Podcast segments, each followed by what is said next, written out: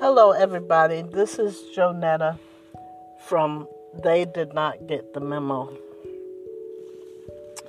I normally don't do two podcasts in one day, but this one's important.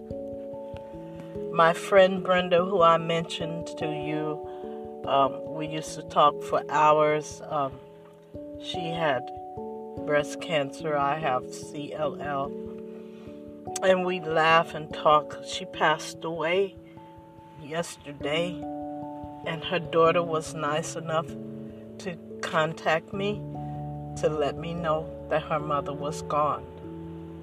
I'm going to miss her. But I know she's with our Father.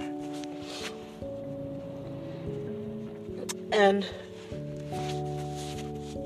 I know she's in a better place. She's not in pain anymore. But I'm going to miss her a lot. I just wanted to share that with you. Those that listen to me that knows I'm going through cancer treatment and an aneurysm.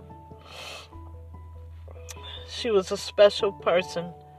She we just laugh. You know, we'd be on the phone for two, three hours, just laughing about different things, talking about different things.